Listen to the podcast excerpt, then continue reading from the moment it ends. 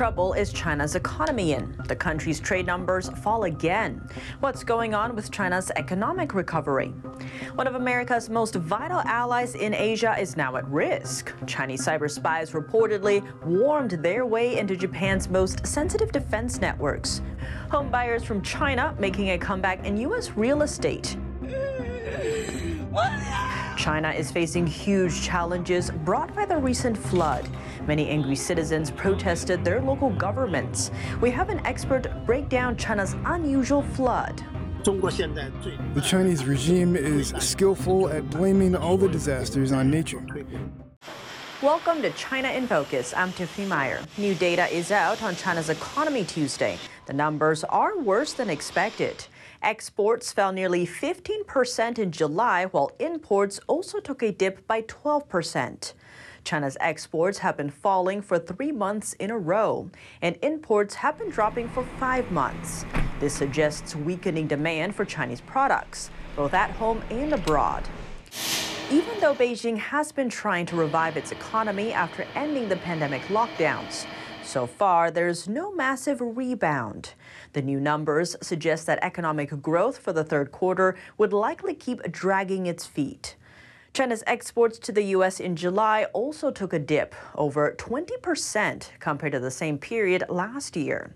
Its imports from the U.S. also fell by over 11%.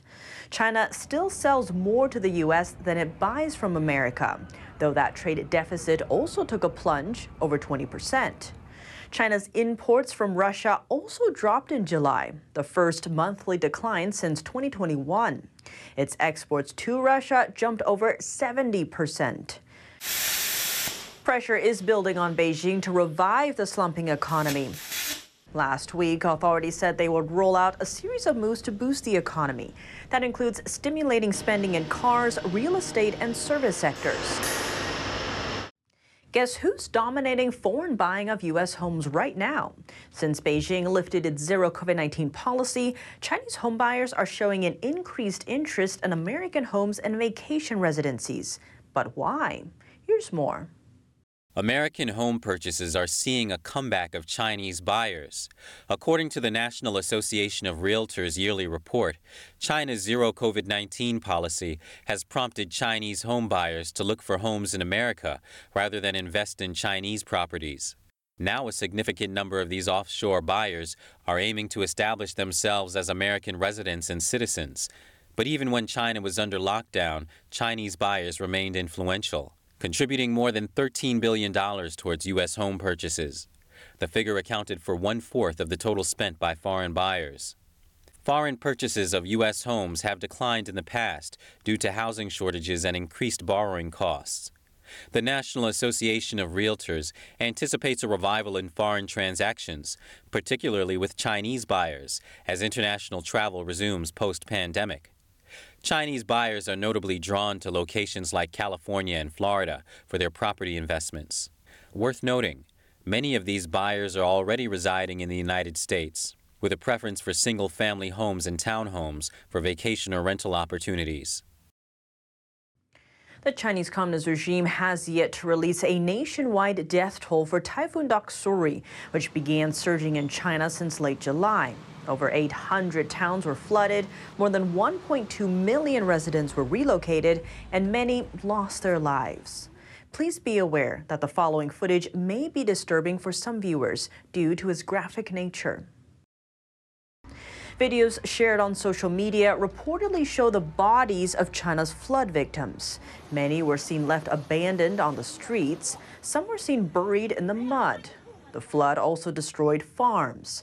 Bodies of livestock were seen lying on the streets. Concerns are rising over contagious diseases given the hot weather. Survivors were shocked to see what had become of their homes.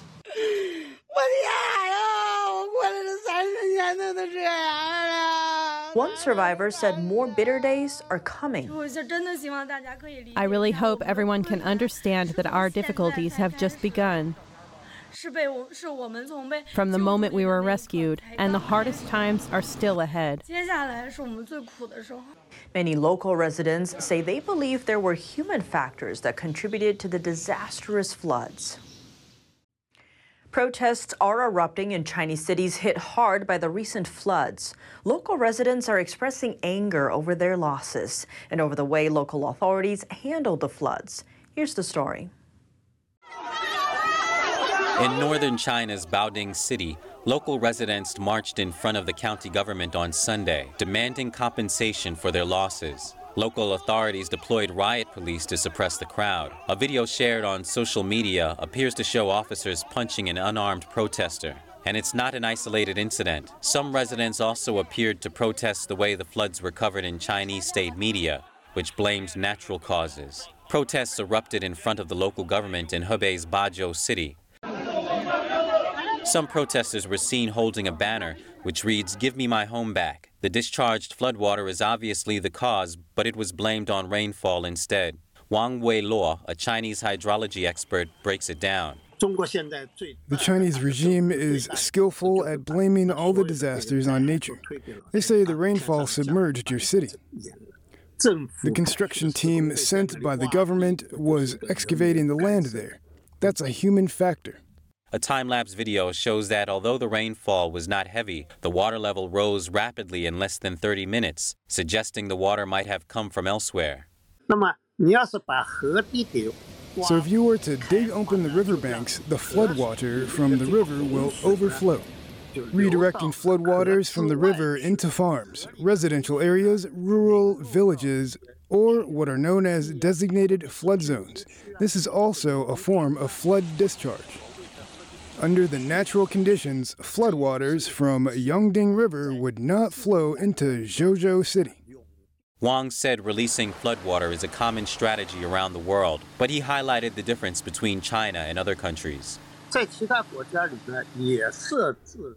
Other countries also establish certain designated flood zones where there are no residents.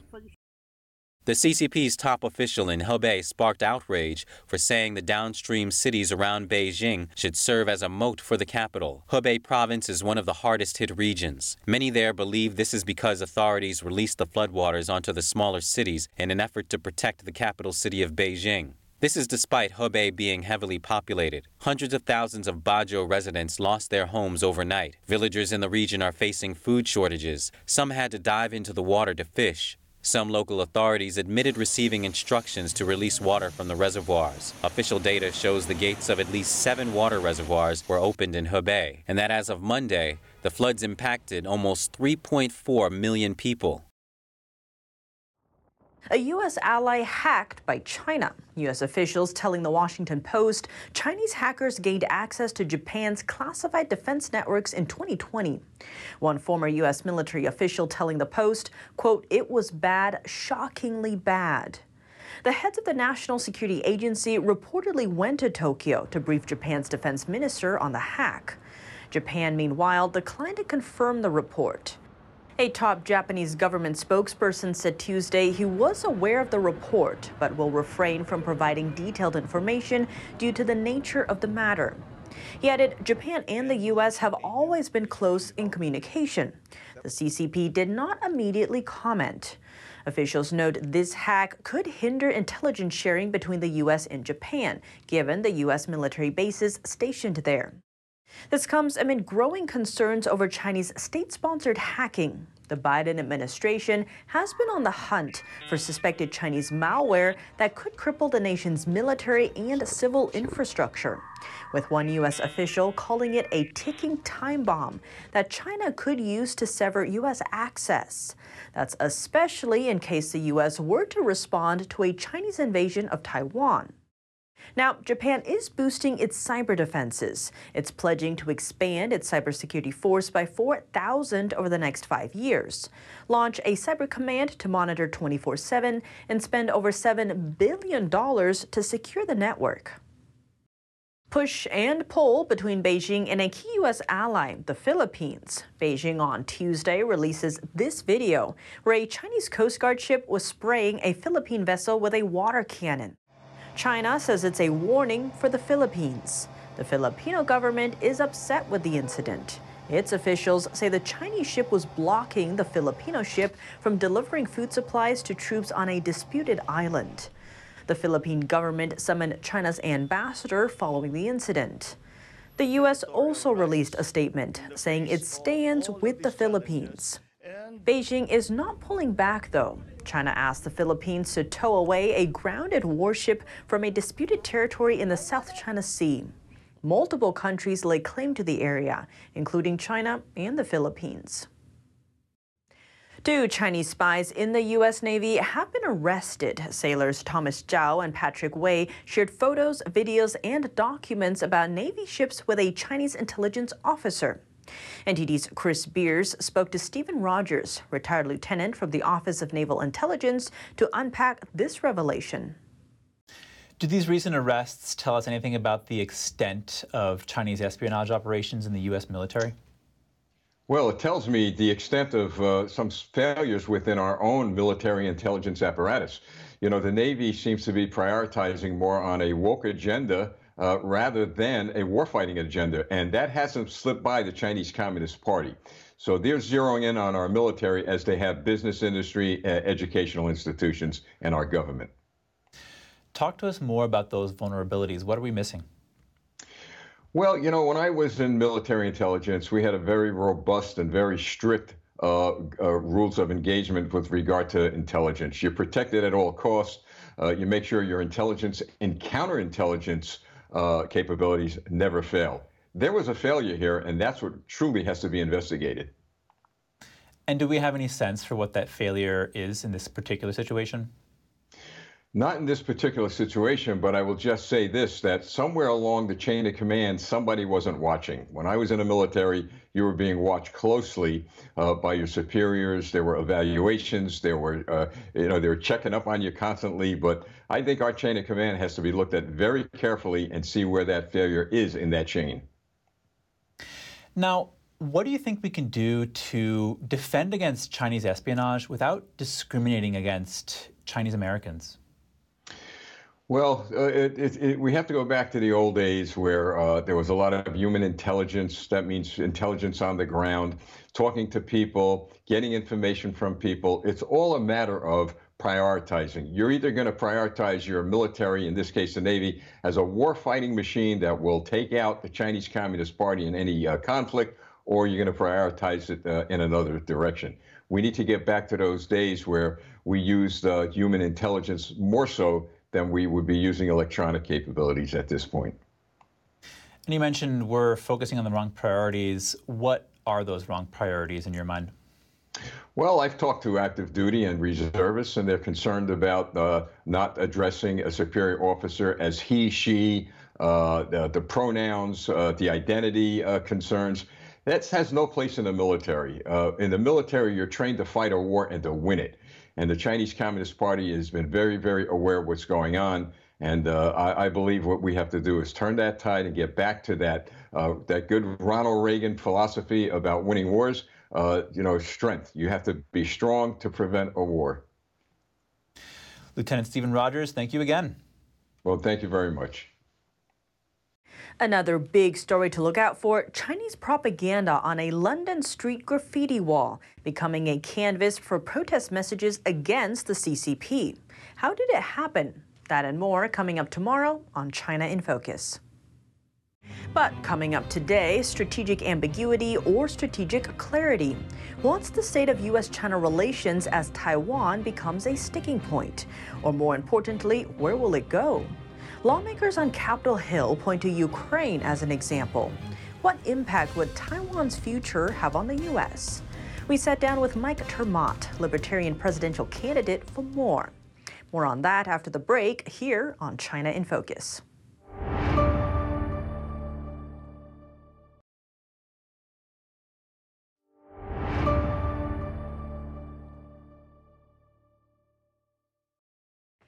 Welcome back to China in Focus. I'm Tiffany Meyer. Zooming in on U.S. China relations, Taiwan has become a sticking point. Some on Capitol Hill point to Ukraine as a lesson, saying the U.S. needs to focus on itself rather than sending billions of dollars abroad. How would Taiwan's future impact the U.S.? We sat down with Mike ter Maat, Libertarian presidential candidate, for more. Mike ter Maat, thank you so much for joining us. Thank you, Tiffany. It's a great joy to be with you. Where do you see the U.S. China relationship going? That it is largely up to the United States government where this relationship goes. I would hope, first of all, I hope that there's a change in government in, in Washington. But having said that, I would hope that our government adopts a stance that suggests that we're interested in pursuing as much free trade as possible, as tight a relationship as possible in a commercial sense, and at the same time back off of this notion that we need to be in the Pacific projecting our own military hegemony, and to do so at the sole exclusion of any other power eh, trying to exert its influence in the area. By the way, I also think that we need to get rid of this idea of strategic ambiguity in terms of how we view Taiwan. And if we get rid of the strategic ambiguity, what would be in its place then? I think that we need to be clear with the American people, and I think that we need to be clear with the rest of the world, that there is no role for ambiguity in foreign relations that we need to recognize that the separation of mainland China and Taiwan was the result of a civil war. What is your stance then? Because in 1979 we signed the Taiwan Relations Act, where by law the U.S. has to help Taiwan defend itself. That doesn't mean we go to war on behalf of Taiwan, it's just that we help them defend themselves. How do you read that then? I'd read that it, pretty much the way you described it. There is an element of ambiguity there because it's not clear what that help would entail entail. But we have certainly allowed investors to believe that we would back up Taiwan in an important defensive way if there were to be an invasion, which I believe is one of the reasons why we have seen so much technological investment in Taiwan. Parenthetically, other types of investment as well. And so I think that we have gotten ourselves into a little bit of a self fulfilling prophecy where we have sent the signal that we would back up Taiwan in a military conflict. It's hard to unwind. But if we were to go back a generation ago, and instead of pursuing ambiguity, if we had been clear, this is not in America's interest to treat Taiwan the same way that we would treat a part of the United States. The investment wouldn't have taken place. We wouldn't have a situation like we have today where we feel like we have to make sure that status quo is maintained It's part of the first island chain blocks of China's military navy, especially from getting into the waters, getting potentially to Hawaii, western continental U.S. Right. There's the economic front. The Taiwan Strait is kind of seen as where a lot of international trade goes through, and then there's also which is also very true. And then there's the ideological side, right? It's like Taiwan's a democracy that's worthy of defense. What would be your stance then in that case? Do we just let Taiwan crumble? Would it be important to America? What happens there? I think that Taiwan is as important as any other partner in a commercial sense. But we should not be waging war over ideological principles of we like democracy, for example. If, if it is true that we believe that Taiwan's existence reflects an interest, and by existence I mean it's separately governed uh, island. If we believe that that's in our interest simply because Taiwan is a democracy, then I think that we also need to recognize that a truly democratically run organization like the federal government of the United States, to the extent to which we want it to be so, needs to project military power needs to maintain a foreign policy which is aligned with American principles, which is aligned with the ethics of the American people. And the ethics of the American people, by and large, are not to go to war over a situation which was originated with a civil war in China. But what is your response to this, say, unrestricted warfare that we see coming out of China? It's not war in the conventional sense of, say, bombs, tanks, all that, but through, say, information warfare, through predatory economic practices, all these different ways. How do you view that? I would actually shift resources to protecting intellectual property and foreign nationals who live in the United States and who find themselves in awkwardly intimidating situations because of the Chinese government imposing itself both on American citizens and on Chinese foreign nationals who, who live here. These are people who are, if on American soil, deserve the protection of the American government in the same sense as anyone else. As far as internet based crime, we are relatively vulnerable compared to the threat that is emerging in the next generation. Well, Mike ter Maat, thank you so much for your time. Thank you for your time, Tiffany. It's been a great joy to be with you. That's all for today's China in Focus. I'm Tiffany Meyer. If you have any feedback on the show or have something you'd like to see us cover, send us an email at chinainfocus@ntd.com. We'd love to hear from you. Thanks for watching. See you tomorrow.